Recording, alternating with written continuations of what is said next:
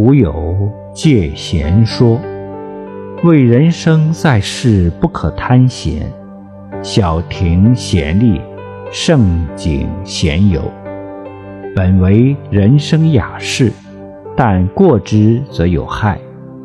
身闲心亦闲，闲中误了一生事业。凡游手好闲之辈，读诗书无成，学技艺不就，立身处世为患不浅。今有所谓啃老一族，于个人、于家庭、于社会，均有损而无益。